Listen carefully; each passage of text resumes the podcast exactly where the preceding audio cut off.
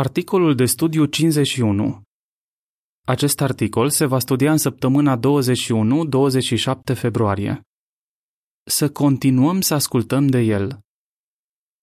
Motoul articolului este Acesta este fiul meu cel iubit, pe care l-am aprobat.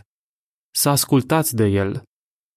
Matei 17 cu 5 Cântarea 54 Iată calea Prezentare Isus ne îndeamnă să intrăm pe poarta cea strâmtă către calea ce duce la viață. De asemenea, El ne cere să facem pace cu colaboratorii noștri. În continuare, vom vedea cu ce obstacole ne-am putea confrunta în timp ce încercăm să aplicăm aceste îndemnuri și cum le putem depăși. Paragrafele 1 și 2. Întrebarea A. Ce poruncă au primit trei dintre apostolii lui Isus și ce au făcut ei? Întrebarea B. Ce vom analiza în acest articol? După Paștele din 32 era noastră, apostolii Petru, Iacov și Ioan au asistat la o viziune impresionantă. Pe un munte înalt, după cât se pare pe o culme a muntelui Hermon, Isus a fost transfigurat înaintea lor. Fața i-a strălucit ca soarele și veșmintele i-au devenit strălucitoare ca lumina. Matei 17 cu 1 la 4 Spre finalul viziunii, apostolii l-au auzit pe Dumnezeu spunând, Acesta este Fiul meu cel iubit pe care l-am aprobat. Să ascultați de el. Matei 17 cu 5 Cei trei apostoli au arătat pe parcursul întregii lor vieți că au ascultat de Isus, iar noi dorim să le urmăm exemplul. În articolul anterior, am învățat că a-L asculta pe Isus înseamnă a renunța să facem anumite lucruri. În acest articol vom analiza două lucruri pe care Isus a spus să le facem. Intrați pe poarta cea strâmtă. Paragraful 3. Întrebare. În armonie cu Matei 7 cu 13 și 14, ce trebuie să facem? În Matei 7 cu 13 și 14 citim Intrați pe poarta cea strâmtă, căci largă este poarta și lată este calea care duce la distrugere și mulți sunt cei ce intră pe ea, în timp ce strâmtă este poarta și îngustă este calea care duce la viață și puțini o găsesc. Să remarcăm că Isus menționează două porți care duc către două drumuri diferite. Unul lat, iar altul îngust. Isus nu vorbește și despre un al treilea drum. Fiecare dintre noi trebuie să aleagă pe ce drum va merge. Aceasta este cea mai importantă decizie pe care o putem lua, întrucât de ea depinde viața noastră veșnică. Paragraful 4. Întrebare. Cum ați descrie calea lată? Între cele două căi există diferențe semnificative. Pe calea lată merg mulți oameni, deoarece este ușor de parcurs. Din nefericire, mulți aleg să urmeze mulțimea și să rămână pe această cale. Ei nu înțeleg că diavolul este promotorul acestei căi ce duce spre un final dezastruos, moartea. Paragraful 5. Întrebare. Ce eforturi sunt necesare pentru a găsi calea îngustă și a umbla pe ea? Spre deosebire de drumul lat, celălalt drum este îngust și, după cum a spus Isus, puțini reușesc să-l găsească. Este demn de remarcat că în următorul verset, Isus își avertizează continuatorii cu privire la profeții falși. După unele statistici, există mii de religii, majoritatea pretinzând că predau adevărul. Din cauza confuziei religioase, milioane de oameni sunt descurajați și dezorientați, astfel că nici nu mai încearcă să caute drumul care duce la viață. Însă acest drum poate fi găsit. Isus a spus, dacă rămâneți în cuvântul meu, sunteți într-adevăr discipolii mei. Veți cunoaște adevărul și adevărul vă va elibera. Ioan 8 cu 31 și 32 Și tu meriți laude pentru că nu ai urmat mulțimea, ci ai căutat adevărul. Ai studiat în profunzime cuvântul lui Dumnezeu pentru a afla ce pretinde Jehova de la noi și ai urmat învățăturile lui Isus. De exemplu, ai învățat că Dumnezeu dorește să respingem învățăturile false și să nu mai ținem sărbători care au origini păgâne. De asemenea, ai înțeles că nu este ușor să faci ceea ce îți cere Jehova și să renunți la practicile dezaprobate de el. Probabil că ți-a fost greu să faci schimbările necesare. Însă în cele din urmă ai reușit deoarece îl iubești pe Tatăl tău ceresc Jehova și vrei să fii aprobat de el. Cu siguranță că el privește cu bucurie spre tine. Cum putem rămâne pe drumul care duce la viață? Paragraful 6. Întrebare. Potrivit cu Psalmul 119 cu 9, 10, 45 și 133, ce ne ajută să rămânem pe calea îngustă? Ce ne poate ajuta să rămânem pe calea îngustă? Să ilustrăm. Parapetul de pe un drum de munte are un rol esențial în siguranța circulației. Acesta îi ocrotește pe șoferi astfel încât să nu se apropie prea mult de margine sau să iasă de pe drum. Puțini șoferi s-ar plânge că această măsură le limitează libertatea. Asemenea unui parapet, normele lui Jehova ne protejează. Ele ne ajută să rămânem pe drumul îngust. În Psalmul 119 cu 9, 10, 45 și 133 citim Cum poate un tânăr să-și păstreze curată cărarea? Rămânând vigilent și acționând potrivit cuvântului tău. Te caut cu toată inima mea. Nu mă lăsa să mă abat de la poruncile tale. Voi umbla în siguranță, căci caut poruncile tale. Fă-mi pașii fermi prin cuvintele tale niciun lucru rău să nu pună stăpânire pe mine. Paragraful 7. Întrebare. Cum trebuie tinerii să privească drumul îngust? Dragi tineri, simțiți uneori că normele lui Jehova sunt prea restrictive? Satan dorește să credeți exact acest lucru. El vrea să vă concentrați atenția asupra acțiunilor celor de pe calea cealaltă, care par să se bucure din plin de viață. Satan s-ar putea folosi de lucrurile pe care vedeți că le fac colegii de clasă sau persoanele din mediul online pentru a vă convinge că viața voastră este plictisitoare. El ar vrea să credeți că standardele lui Jehova sunt un obstacol în calea fericirii voastre. Dar nu vă lăsați înșelați. Satan nu dorește ca aceia care se află pe drumul său să știe ce îi așteaptă la finalul călătoriei. În schimb, Jehova v-a dezvăluit cu claritate ce viitor minunat vă așteaptă dacă rămâneți pe calea care duce la viață. Paragraful 8. Întrebare. Ce pot învăța tinerii din exemplul lui Olaf? Un frate tânăr pe nume Olaf a trebuit să înfrunte presiunile colegilor de a adopta o conduită imorală. Când le-a explicat că martorii lui Jehova se ghidează după normele morale înalte ale Bibliei, unele colege de clasă au fost și mai hotărâte să-l determine să aibă relații sexuale cu ele. Dar Olaf n-a cedat tentației. El a trebuit să facă față și unui alt gen de presiuni. Olaf menționează. Profesorii au încercat să mă convingă să merg la facultate, deoarece astfel aș fi ajuns o persoană importantă. Mi-au spus că aceasta era singura modalitate de a avea succes în viață. Ce l-a ajutat pe Olaf să reziste acestor presiuni? El spune, Am legat prietenii strânse cu cei din congregație care au devenit ca o familie pentru mine. De asemenea, am început să acord mai multă importanță studierii Bibliei, ceea ce mi-a întărit convingerea că dețin adevărul. Astfel, am fost mai hotărât să-L slujesc pe Jehova. Legenda imaginilor asociate paragrafelor 6 la 8 Normele și sfaturile lui Dumnezeu ne ajută să rămânem pe drumul îngust, când rămânem pe drumul îngust, ocrotiți de normele lui Dumnezeu, asemănătoare unui parapet, evităm pericole precum pornografia și presiunea de a comite imoralitate și de a pune instruirea superioară pe primul loc în viață. Paragraful 9.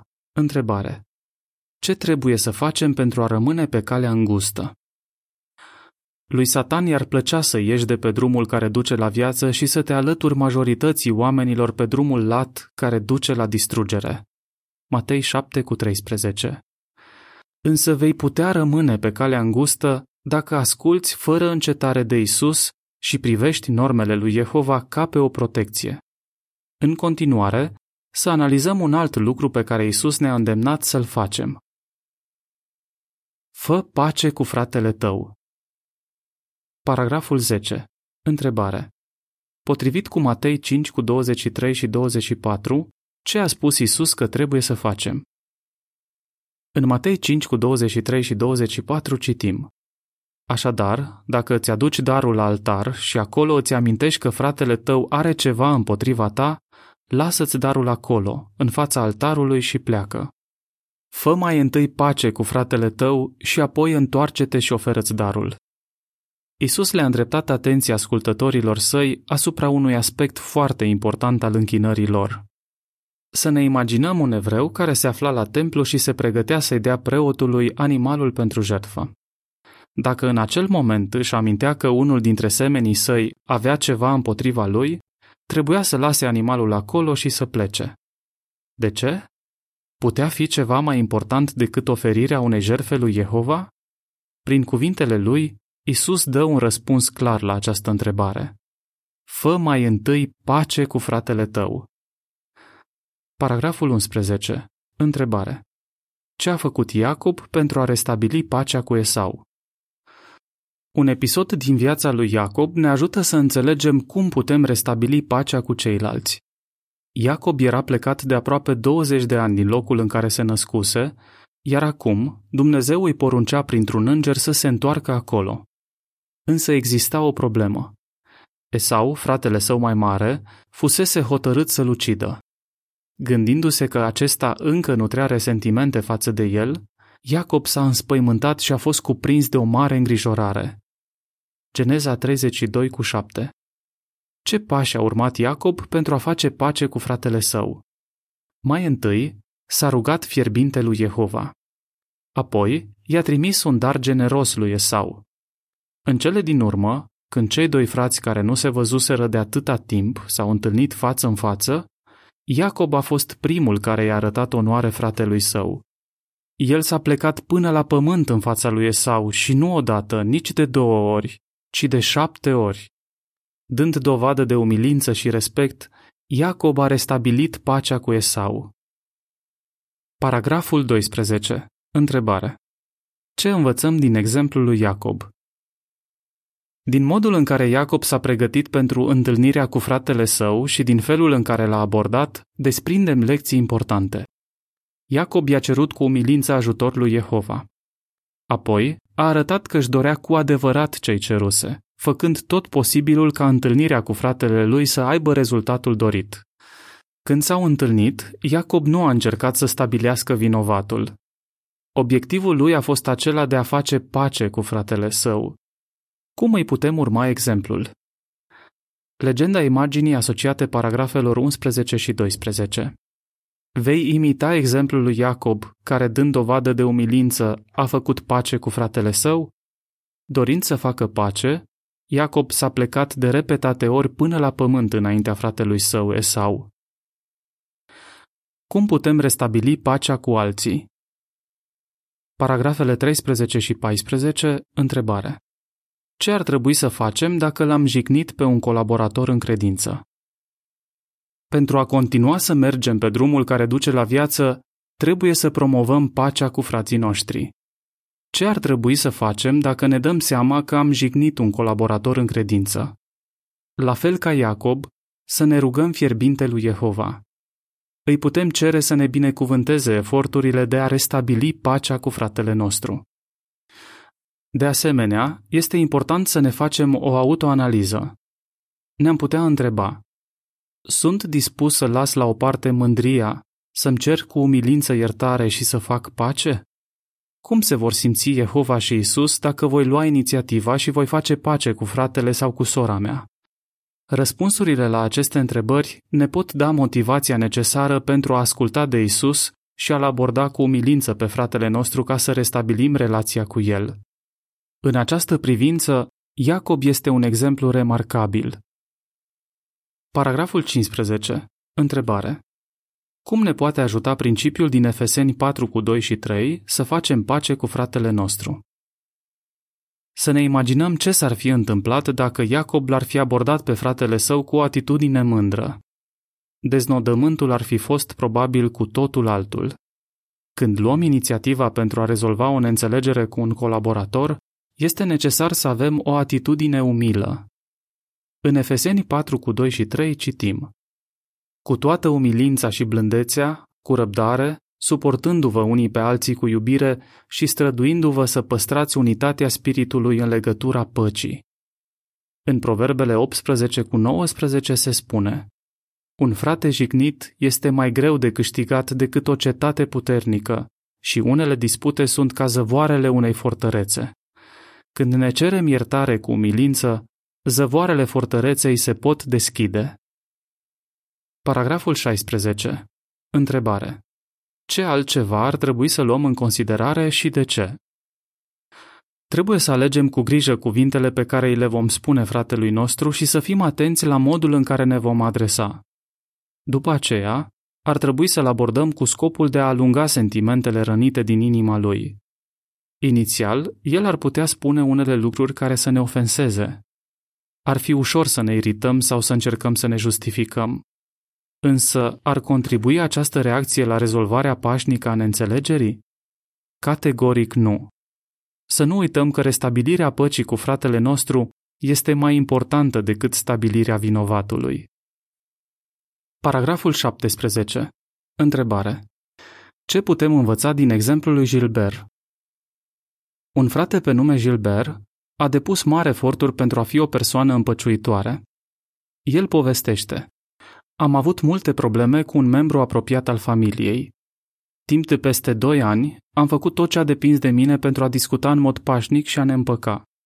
Însă Gilbert a mai făcut ceva. Înainte de a vorbi cu acea persoană, mă rugam și mă pregăteam mental pentru orice lucru negativ pe care mi l-ar fi spus. Orice s-ar fi întâmplat, trebuia să fiu gata să iert. Am învățat să nu țin cu orice preț la drepturile mele și am înțeles că aveam datoria de a promova pacea. Care a fost rezultatul? Gilbert spune În prezent, am pacea minții deoarece sunt în relații bune cu toți membrii familiei. Paragrafele 18 și 19. Întrebare. Ce ar trebui să fim hotărâți să facem dacă am ofensat un colaborator și de ce? Așadar, ce ar trebui să fim hotărâți să facem când ne dăm seama că am ofensat un colaborator în credință? Să urmăm îndemnul lui Isus de a face pace, să ne rugăm lui Jehova pentru acest lucru și să-i cerem Spiritul Sfânt ca să ne ajute să fim împăciuitori. Astfel, vom fi fericiți și vom dovedi că ascultăm de Isus.